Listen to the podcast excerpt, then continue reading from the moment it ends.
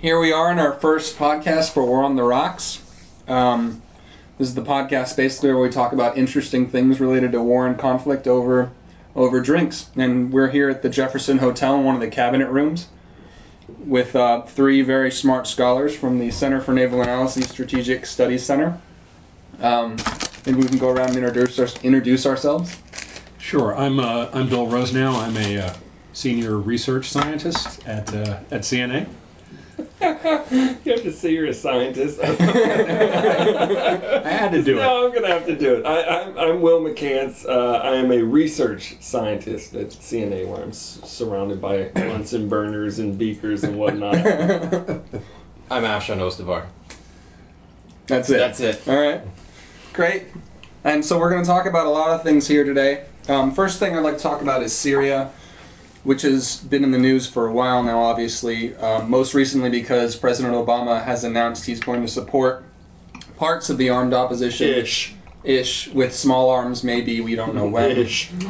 Um, I was recently at an event at the Center for the National Interest where Dave Kramer, who's the president of Freedom House, commented that he's, he's not someone who I often agree with, but he's someone who I agreed with on this statement. He made the point that the president basically chose the worst of all possible options um, by providing small arms.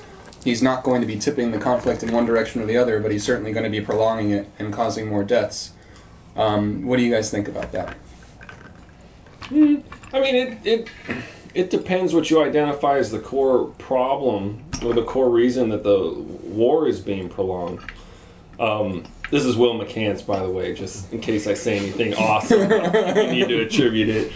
Um, but I, I think you know the study Afshon and I recently worked on. We identified one of the key problems that are preventing uh, that's preventing the rebels from really posing a threat to the Assad regime um, and uh, changing Assad's political calculus is the fact that there isn't any centralized distribution of arms through the uh, Free Syrian Army, and that the Supreme Military Council has been basically without a, a real um, reliable sponsor, and that you've had the Saudis funding one part of the Free Syrian Army, the Qataris funding another. You've had a lot of private money that's been flowing into the conflict, particularly from private citizens in the Gulf who have been sending the money to the Salafis.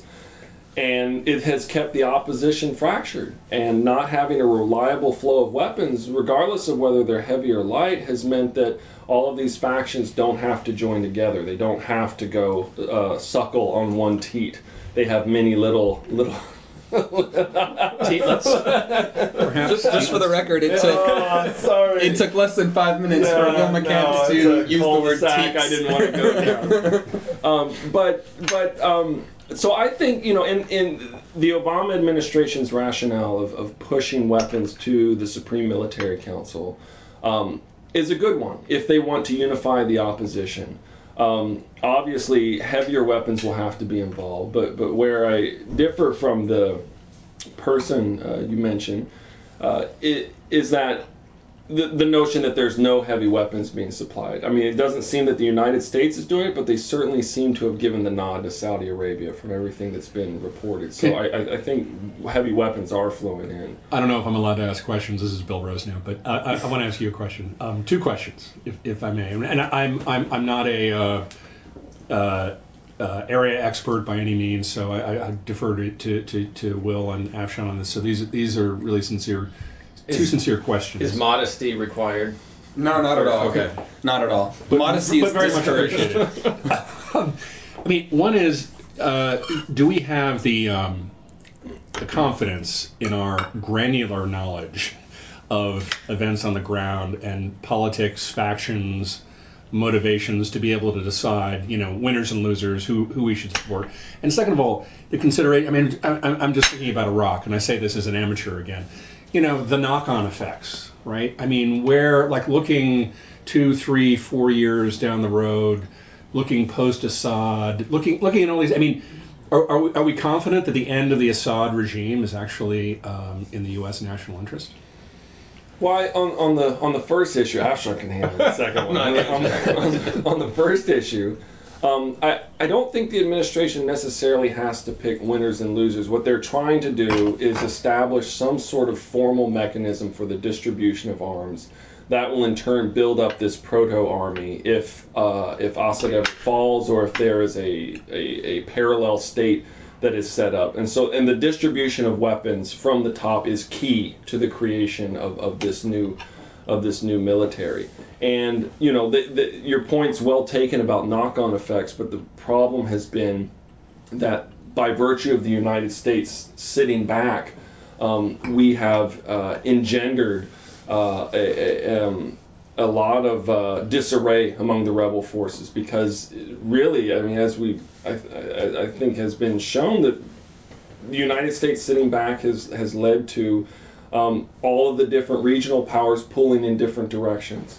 And I think us coming into it gives it some more coherency, and I and I think that is positive if we wish to affect Assad's uh, outlook.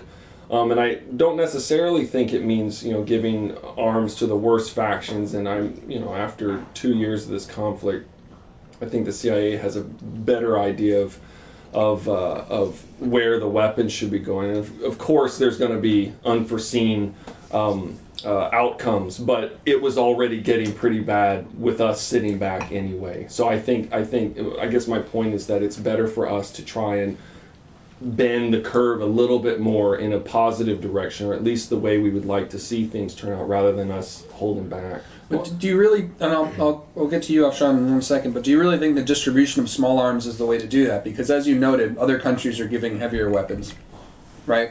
And um, does sending a few AKs and maybe some light machine guns change the balance? Or uh, how do you affect the this these divisions within the. I don't think. I think the. I think the big thing that they're that they will send. I have no inside knowledge, but my sense ammunition is a huge, huge need. It's not just the the, the ammo. I mean, they go through millions of rounds quickly, and that's that's really key. The guys who are who are dis, uh, distributing the ammo really. You know, it, it, it plays a lot into uh, command and control. You know, the guys who are distributing the bullets also get a say somewhat in in uh, in operations and, and, and how um, the, those munitions are, are being used, and they can cut off groups that are you know going outside of that. I don't know if Afshon, you'd have a different take on it. No, I I would assume that it's it's not just going to be a trickle of small arms because uh, I, I I don't think that that would do much. Uh, what what they need to do and what the problem is right now is that the, the center of the rebellion, the, the strongest part of the rebellion is the Salafis and the jihadists right now.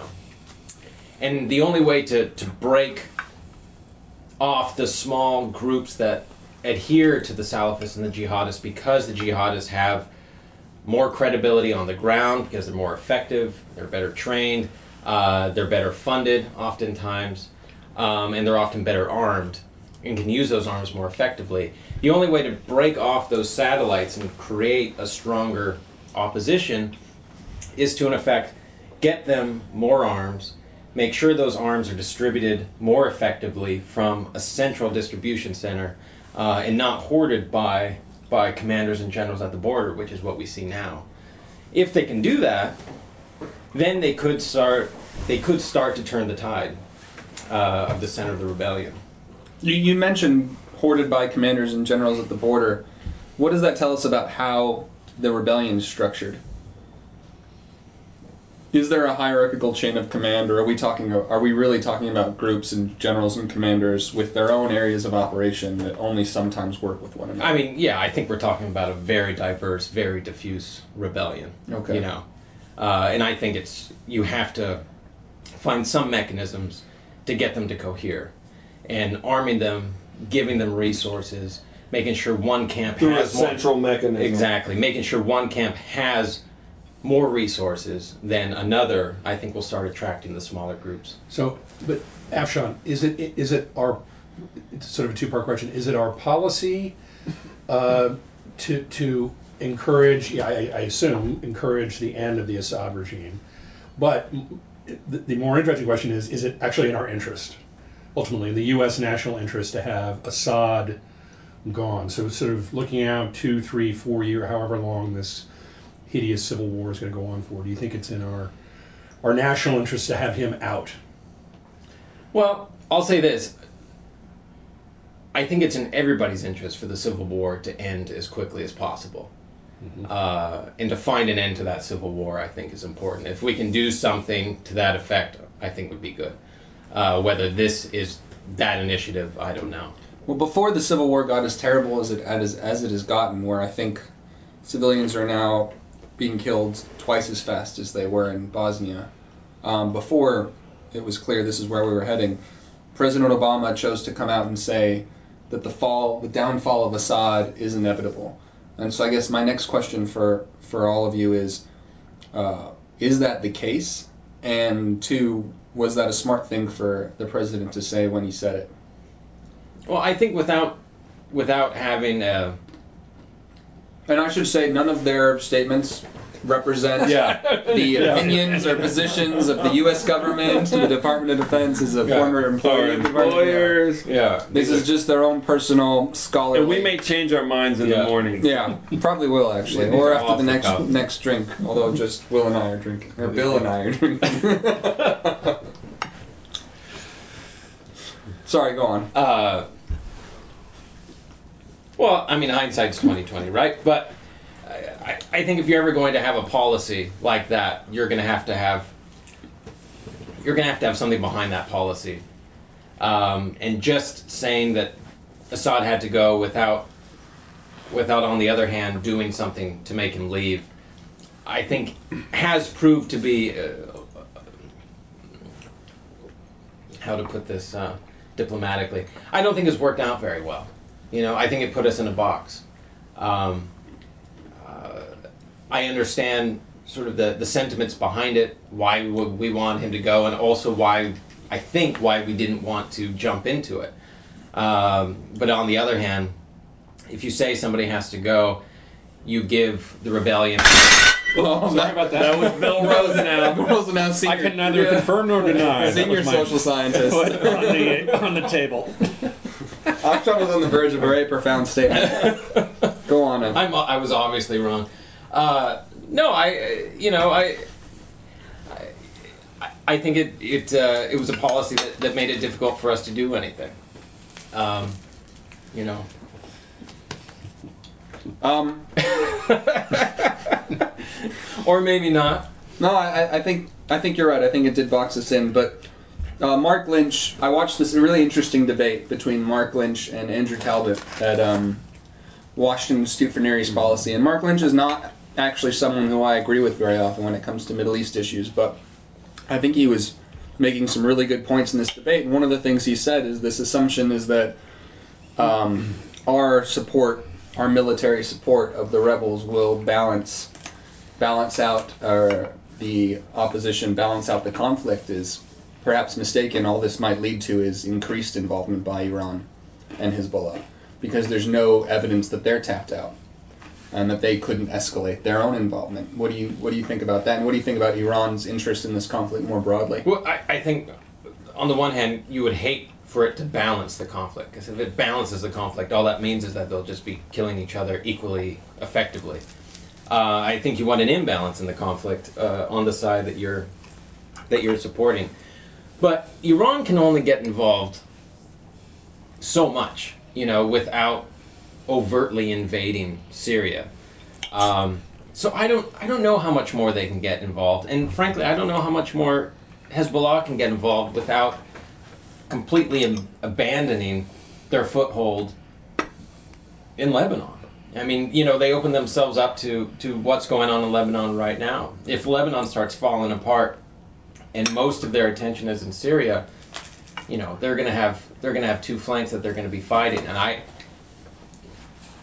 I don't know. Is it Um, crazy to think? Is it is it totally? And I'm not an Iran expert, but is it totally um, unreasonable to think that Iran would overtly send troops into Syria? There already are rumors that there Yeah. are Iranian troops operating. I, Syria. sure they, they would send folks in, but I mean, would they send the, the mass ground forces that you would expect uh, for them to actually turn the tide? That I don't think they would do. But sure, I think they would put their special forces in. They would put sort of uh, certain elements of the IRGC or the Basij or uh, intelligence. Uh, but I don't know how much more robust they can they can make that effort. Okay. They could, I don't know, but I would be surprised to see that. All right. Well, um, let's move on to an, uh, our next topic. Will or Bill? Sorry, I keep doing that. Bill Rosenau.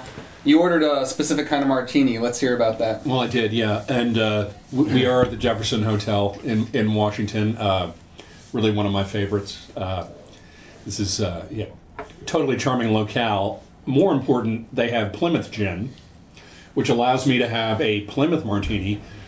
What got me interested in Plymouth martinis? And there, there's a vague connection, I think, to Jefferson, Independence Day, and the Pilgrims.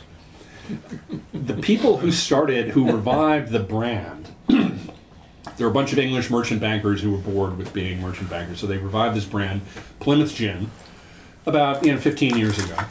Down in Plymouth, there was a Plymouth style of gin. They use an 18th century copper still, and what's fascinating is they brew up this stuff in a building that was a former monastery that had been confiscated under Henry VIII, you know, dissolution of the monasteries.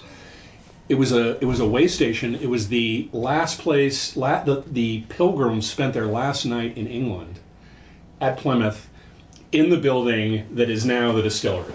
Huh. So I got into this on Thanksgiving, right, of all occasions.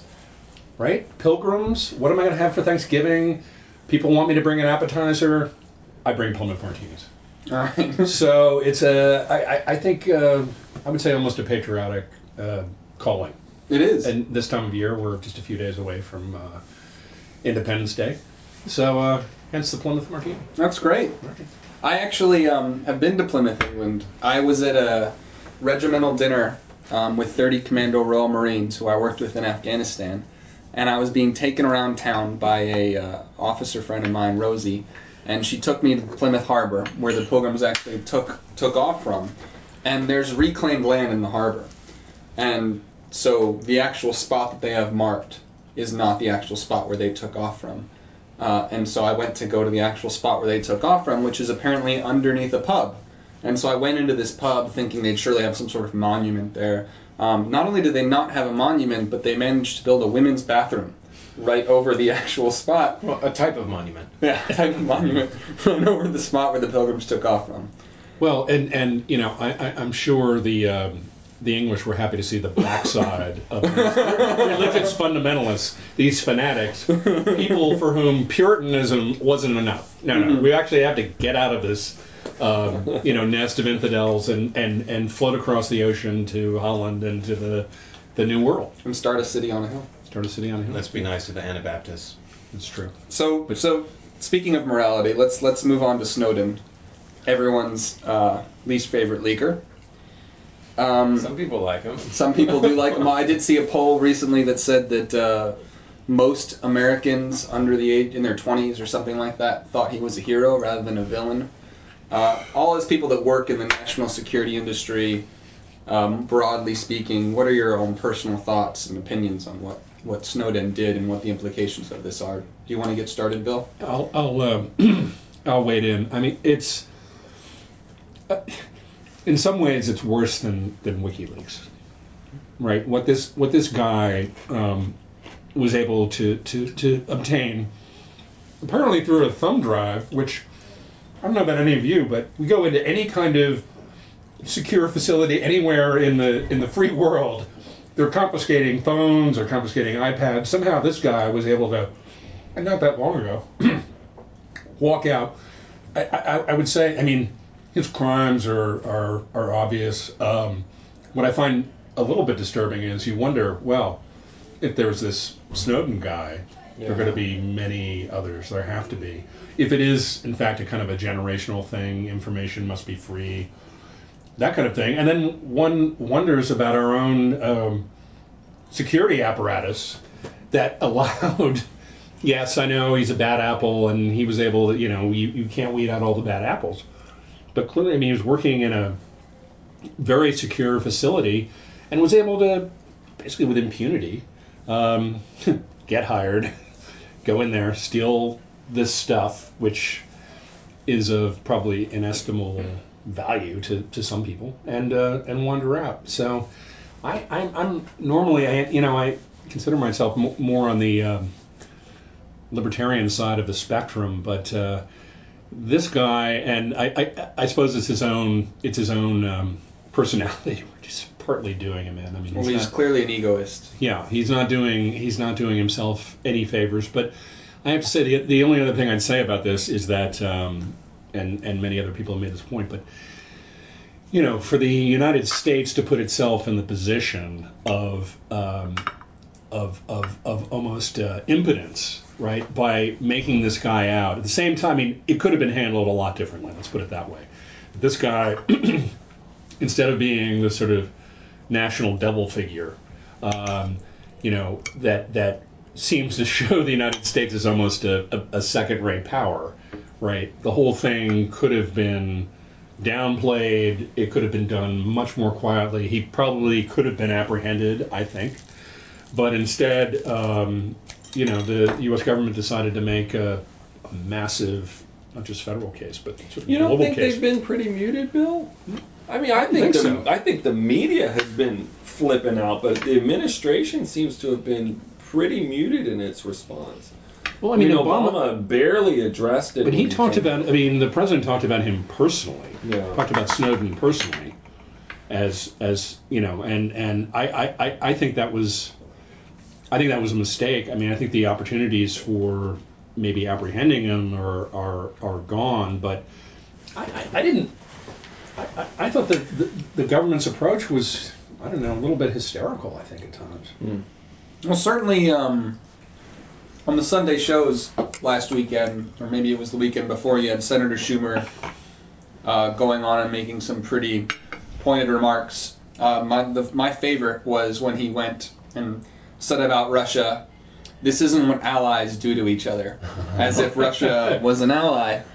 Um, Or as the uh, Romney partisans have said, look, see, this this proves, yeah, Russia is the number one enemy, right? Russia's clearly a competitor. As if we wouldn't do the same thing if we the would. situation was reversed, and we should do the same thing. This is what great powers do, is my opinion. I mean, what do you think about that, Afshon? Who has who has bread, eating bread and cheese at the in his mouth right now? Go ahead, Will. Yeah, I mean, I, I uh, find it a little, a little funny that Europe is in up, up in arms that the United States is is spying on it. Um, you think it's funny that they're angry about that? yeah, because well, because they, they routinely spy on us, particularly in the realm of of, uh, of corporate secrets. Right. You know, there there is a, a, a they have a Oh, the the, the, the, the episode in the uh, French hotel room. Yeah. The, I don't know, Boeing Boeing official. Could you tell our, our listeners what, what happened there? Because I'm not familiar I mean, with this that. is a, this is a number of years ago that the, the, the, the French were basically, and, and they are a close ally. I'm not busting on them. I mean, they're just operating what they think is their national interest. But it turns out that they were doing this kind of commercial espionage against, uh, you know, U.S. aerospace executives in Paris hotel rooms, and and you know, as as, as Will McCants said, yeah, we're we're pretending to be kind of the, the Europeans are pretending to be sort of shocked and horrified by this, but at the end of the day, isn't this what what all states do? Yeah, They I could. mean, to me, the, the, the thing that frustrates me most about this story is that the people who are celebrating Snowden, how flippant they are about congressional oversight. You know, I mean, this this this was a uh, intelligence apparatus that was that was approved by Congress, was regularly briefed to Congress, has oversight from the legislative branch, has oversight from the judicial branch. They have safeguards put in place. We may not be privy to all the safeguards, but that's part of it being a secret program. I'm not entirely against the notion of whistleblowing if someone sees something horribly wrong, but you come out, you blow the whistle, and then you pay the price. Right. I mean, that's that's that's how you know the the whistleblowing is supposed to work. You don't just jump ship, go s- start talking to America's you know uh, biggest enemies, and and start handing out its state secrets just because you want to protect yourself or in the name of of, uh, of of liberty, and I think it really discredits his in, entire cause, and I and I think it just causes the intelligence community to close ranks. I don't think it opens the system up. I think they're going to be even more careful in the future to make sure that Snow, the Snowden type does not get hired, and so we may never know these kind of things. You know, I don't have a problem with people like Senator Wyden who were you know pressing to have this kind of information released you know, I question some of his tactics, but you know, I, his heart is in the right place, and you know, someone could have blown the whistle and and paid the price, and you know, I, I may not have necessarily agreed with that either because I think it's a sacred trust protecting these kind of documents. Um, but nevertheless, you know, you could sort of see a moral logic at work, and it's a discussion worth having in the Ameri- uh, among Americans. But you know, just going abroad to China and then to Russia and spilling all of our secrets, I think greatly discredits the cause and going to do far more damage than good. I mean, it's already destroyed public trust, right? So uh, uh, that's irrevocable. It doesn't matter how many nuances come out, how wrong the initial story was. The initial story was very wrong.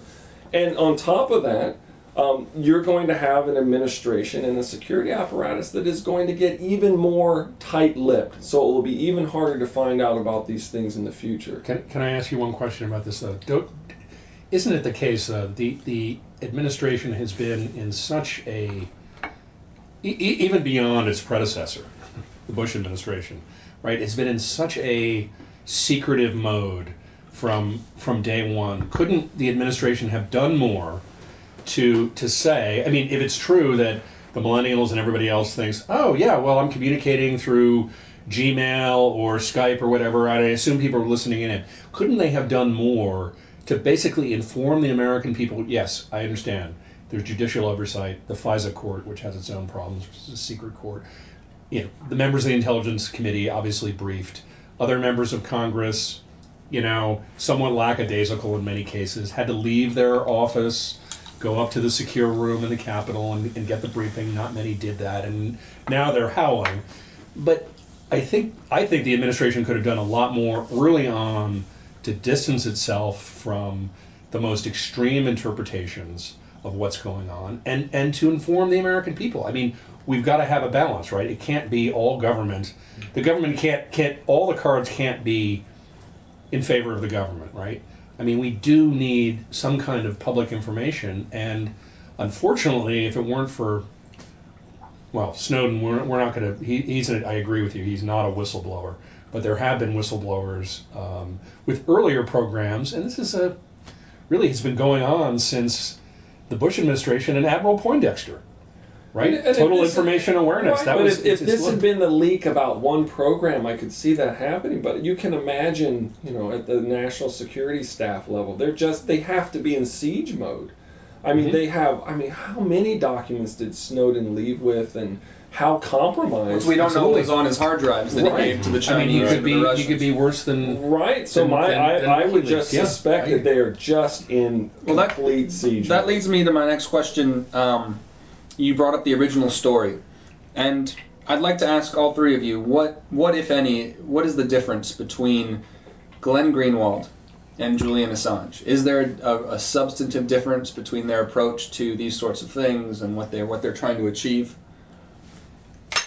It's a loaded question, I know, and I know Glenn Greenwald has lots of angry fans on Twitter that have gone after Will McCants before, but I know Will's not scared of that. yeah, I, I guess I'll speak to it. I mean, I, I was bothered early on to see Glenn say that, you know, this guy came to Glenn because he knew how Glenn would use this information. And it just seems to me, whether you're a journalist or a scholar, no one should ever be able to predict how you are going to use information because that makes you a tool that makes you someone's tool.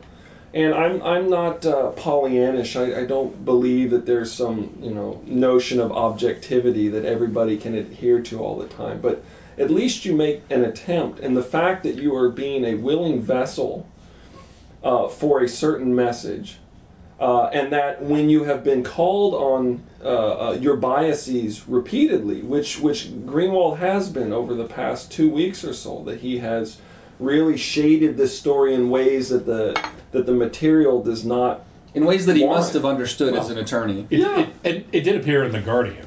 Right? I mean, British are maybe a little more sophisticated in the sense that they realize that different papers have different agendas and different opinions, and so therefore we're not surprised that the Guardian would take this stance, uh, or the Telegraph, you know, would be supporting the Conservative Party, right? Well, I mean, in short, there's not a big difference between the two. They're both just leaking these. these You mean. Assange and Yeah. Greenwald? And they're doing it for the same political and ideological reasons. All right, next topic. Dun dun dun. All right, let's move on to terrorism. Um, there was an interesting article recently that was in the um, Chronicle of Higher Education, and I should say that all three of our guests here, actually including your host, um, we all share the common thread that we all study and have published about terrorism uh, in the past and in the present. So. Uh, this article in the Chronicle talked about how hard it is to get taken seriously as an academic in terms of tenure track jobs when you're studying and writing about terrorism, and it featured two very uh, intelligent scholars. One was Greg Johnsen, who I think is finishing or has finished his PhD, what, at Princeton? Mm-hmm. And Thomas Hegghammer, who's been a, a huge inspiration on my own work, particularly his application of social movement theory in Saudi Arabia, um, and how they're having a lot of trouble getting these tenure track jobs at universities. Um, as people that have, as academics, as PhDs that have all published about terrorism, what do you think about this? Yeah, I, I mean, I, I, this is Will. I mean, I, I think, um, In case he says something awesome. yeah, Yeah. right. Just, just in case. If he doesn't, it's Afshon. or Bill. Yeah. or Bill. Um, but I, I, I think there's there's two levels we can talk about this. We can talk about Middle East studies, um, uh, which Afshon and I can speak to more, and, and its relationship to terrorism studies. And then I think Bill, maybe you could address terrorism studies to, in general, particularly in history or political science, where it has a bit more of a home, but it's it's still not a great fit. So in in Middle East studies, um, I'll just say from my from my own perspective, um, uh, it, it, it if you if you decide that you want to study a terrorist group and particularly one that is on uh, the shit list of the United States, we, we can curse on This is a family one. show. Yeah. Family show. Sorry, sorry. On the on the, on the poo poo list of the United States. Um, you will have a very difficult time uh, getting a job in academia in the field of, of Middle East studies because generally the, the field is is left of center. Um, Afshon's laughing because that's a euphemism. Um, it's very left of center. Can can it see the center? Everson side, Edward Said. Can, it's can the- it even? you know what? The, I- the, the center is the extreme right. of yeah. Um, but no, I mean, I, I think there's a lot of, particularly folks from our generation. You know, there's a lot of people that probably be more more centrist or, God forbid, a moderate Republican in, in Middle East studies. But it is generally the general feeling is that if you publish on an organization like Al Qaeda, um, it's really the kiss of death for your career because you are seen to be a handmaiden of empire.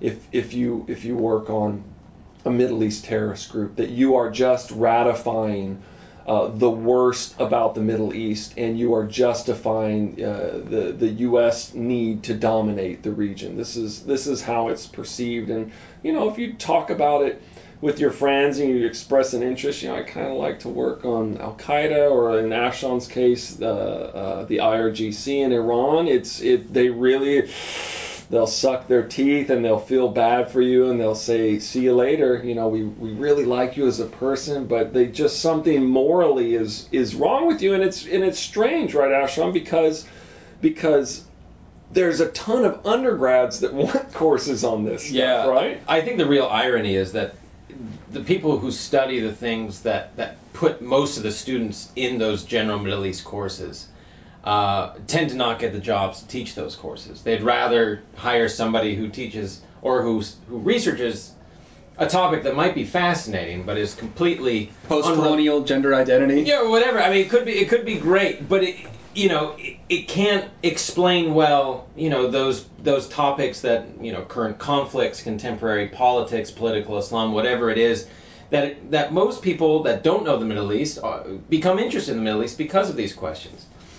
And it's great. We need to have those people that study those things. But but it doesn't mean that they're the best teachers for this stuff. And so you would think that there'd be some space in academia for the people that actually study this stuff and who can teach it well and who can write on it competently. I think there's two real problems in Middle East studies regarding this stuff. I think one, as Will uh, got at, I think these topics are just anathema for political reasons, for moral reasons, for ethical reasons, for reasons of uh, anti-imperialism.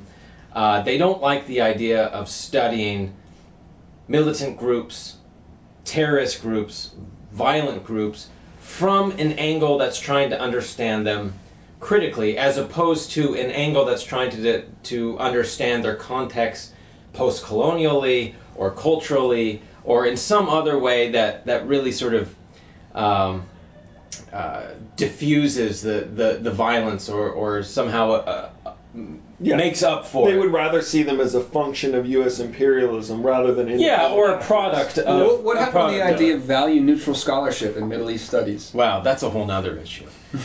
but the other thing that I think, and I think this is a real problem, is is policy oriented scholarship. Yeah, right. And I think if you have, if your scholarship is policy oriented, and, and I think for Will and I it's that case, where you're not just writing on these groups or whatever, these issues that they find distasteful, but you, you're writing on it because you want to engage not just with academia, but also with the public sphere, with, with governments, with, with public intellectuals, um, and, and policymakers, you know, sort of more broadly for whatever reason, this makes the field very uncomfortable. Now, there are certain exceptions to this. If you are interested in policy that is radical policy, grassroots politics, uh, working class politics, gender politics, social justice politics, you can definitely get in, involved in policy. But if you are interested in policy that is state centric, um, that is something, especially in America, that they find problematic.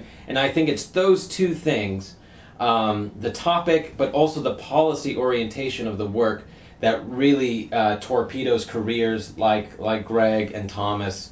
You know, mine, Will's, uh, anybody who wants to still be part of academia, as I think most of us do, but are pushed out to the outside. And the policy question also gets uh, not just if your scholarship is aimed at policy, but if you've done any work in the policy field, you've basically burned your bridge with with the uh, with the field. Yeah, Right. Um, I I just want to say a few things about what um, Will and Afshon have, have said.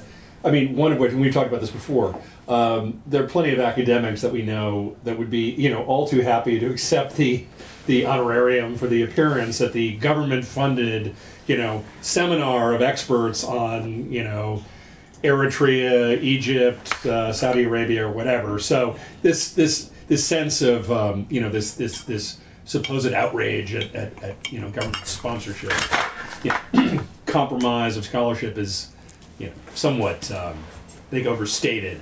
The, but the other thing is I you know just listen to what you just you, you, you said. I mean people in the field, the mainstream part of Middle Eastern studies, um, may have a point with terrorism. And this goes to this broader question of terrorism studies. And the point is, is that it, it, it's true, and we've all discussed this before, where terrorism has somehow, post 9 11, been confined.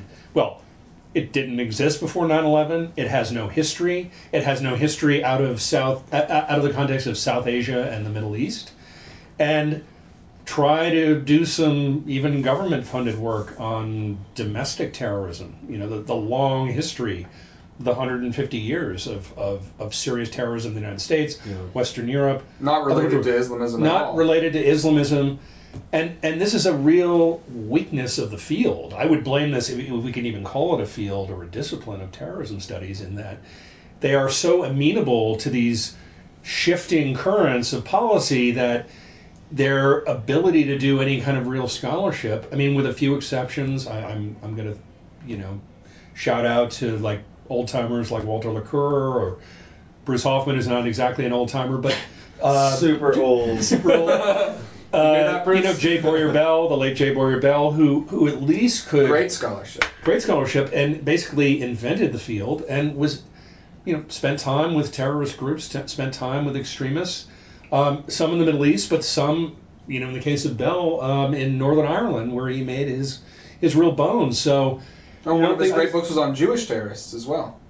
that's right, Yeah. and and uh, i- i- so I mean, part of this is um, I think a, uh, I think part of the criticism unintentionally is correct that that Middle Eastern studies scholars would make, um, but the real weakness is in this this you know field of, of, of terrorism studies, which I know some people claim, well, it's under theorized. I'm a historian by training, so I'm not exactly sure what under theorized means, but I guess it's bad, you know, to be under theorized. It's all narrative. It's all narrative. Yeah, narrative. But uh, you know, the fact that, that that terrorism specialists themselves post 9/11 are confining their inquiries almost exclusively to the Middle East and South Asia. But don't you think there's more more of a home for it in political science, Bill, than than anywhere else? Uh, probably. I mean, and and you could you could Well, well you, just, you could, you could actually test this idea, right, by looking at you know journal publications, Yeah. you know APSA, International I Security. just whatever you're- tested it. Yeah, there's a much more home for Yeah. political But also, just to qualify that, Bill, as a historian, doesn't think political science is a real discipline. So, Well, and I, I don't know, I, is I. I agree with but him I do have oftentimes, I, I do have a have an, have an AB in political science. All right. So I'm, I'm, I was I was exposed to Columbia as a impressionable youth to, to, to, to, to political science and some some raw form. But no, I mean I think um, you know it's probably a testament to it's probably a credit to political science that, that they're willing to consider this, and maybe that's because political science historically has had this. I mean, even the most um, you know abstract parts of the field, I think, see public policy in some general way as part of the thing they want to influence, right? I mean, maybe it's a little a little more secular than Middle Eastern studies in that policy, at least in the uh, American tradition of political science, is kind of built into the built into the discipline much more so than I think in other fields. Yeah. All right, that's great. I think um, I think we should move on to the next topic. uh, we were talking a little bit about the DC job market at think tanks earlier, and the whole what you, what you call Bill the adjunct Oh, racket, I Yeah, believe was your word. racket, ghetto. Well, you've all done you've all done adjunct teaching before. Yeah. Uh, since we're in this beautiful environment, but let me just describe the room. Uh, it's this beautiful room in the lobby of the Jefferson Hotel. It's one of the cabinet rooms which you can reserve, and there's these books on the wall. They're real books. I have no idea what's in them, but there's real books, not designer books, which is apparently a big thing now. And I first discovered this room um, by accident. I got invited to an AEI event, which uh, is not a place I expected to be invited to for dinner, but it was very nice and it was a wonderful event and very interesting. And I'm walking here, as as we used to do in London. After a think tank event, you go to the pub, have a few drinks. So I'm walking with Eliot Cohen and and Tom Donnelly, and we're walking down the street down L Street, and uh, we come around the corner and come in here, and Eliot Cohen's talking about his next book, which is apparently on diplomacy. And I'm just about to walk into this very room where we're sitting right now, and he says, uh, Tom Donnelly says to me, he goes, I'm sorry, but I have to ask you to leave because we're about to have a Romney campaign meeting. and I said, I'm going to get in that room eventually, and here I am. Here I am. But let's talk about the DC job market at think tanks and organizations like CNA and. Uh, Let's not talk about CNA. or, or not CNA specifically. we should leave them out of this. Uh, well, what what do you want? Just how it's gotten much tougher, and a lot of people are being asked to do a lot more work for less. Yeah, I, I think it's tough. I, you know, most think tanks are dependent on funding, and a lot of the funding is coming from the government, and a lot of that government funding is is shrinking up right now. So, I think the market in general is is becoming constrained. It's going to become tighter. I think positions are going to start, you know, gradually uh, disappearing or degrading. Um, in, uh, in in sort of what they offer, uh, and I think that's going to be across the board. So it's it's not uh, what bullish. I'm not bullish on on the market. Bearish. Bearish. Bearish. No, I'm, bullish. I'm, I'm bullish. bullish. You're He bullish is- he is you're bearish. bullish. You're bearish. I'm bearish. Yeah, I'm so you were right. None of us You're not studied bullish. finance. I'm not bullish. Yeah, Yeah, so so you got right. right in the beginning. Okay. It's a good thing we never moved. Yeah. V- Varen back again. All the Uh, smart people in our college classes went to uh, Credit Suisse, Yeah. yeah. Lehman Brothers. Well, not Lehman, I guess. I'm I'm also a historian, so I I think I get a pass on this stuff. Um, yeah, but I, I think it's a problem. I think you know a larger part of that problem is that you know, DC has an industry of producing graduate students that that get degrees um, that are oriented towards DC work. And I think the unfortunate reality is there's just going to be a lot less of that work uh, that pays well enough for them to be able to afford and to live in the city uh, going forward. Do, do you think this is true? I mean, we're, we're talking about sort of national security related uh, think tankery, but do you think this is true in the broader world of think tanks? Because I think, I think, Is there a think that- broader world of think tanks? yeah, I mean, in the sense that that you know, people are cons- they're think tanks that you know consider health policy and uh, the environment and transportation and lots of other things, which, I mean, they may be they may be robust. I mean, the the the demand for people who can actually do policy analysis outside of the national security area might That- be. That's true, but if it's government money, I assume all of that is going to be cut. I mean, I have no insight Well, I whatsoever gotta say, in as, other as areas. a think tank employee and uh, that's worked at three or four different think tanks, actually, there's there is money from the government, but not as much as you'd expect. A lot of it comes from foundations, philanthropists. But I think the larger issue is, is we all study security issues, foreign policy, and I think people that donate money, similar to the government, government just has less money. Philanthropists or in foundations are just less interested in the issues that we study. yeah. We just finished a very unique decade where that followed 9/11, Yeah. which changed everything and how this is. I mean, I'm in this job because of 9/11, not out of you know, for just by an accident of circumstances. And I think it might be the same for all of you. Um, the money there is just dried up, both government and non-government. Yeah. I think so. So we have to make an honest living from now on. Oh, I hope not. I hope not. I would like to also point out that Will and Bill are both wearing pink shirts. Hey. Yes, we're confident enough in our masculinity to be able to. And gentlemen, Pull this off. I, I hope you're all going to be joining us for our, our launch party on the 12th of July. Is there a launch party? There is a launch party. Yeah, for sure. Great. Definitely. I'm going to be in Oregon. But I would, Can, I would you, love to can't you there. Skype in? Uh, we'll, we'll, I think we leave the 12th. We'll video conference you in. Yeah. That would be wonderful. Great.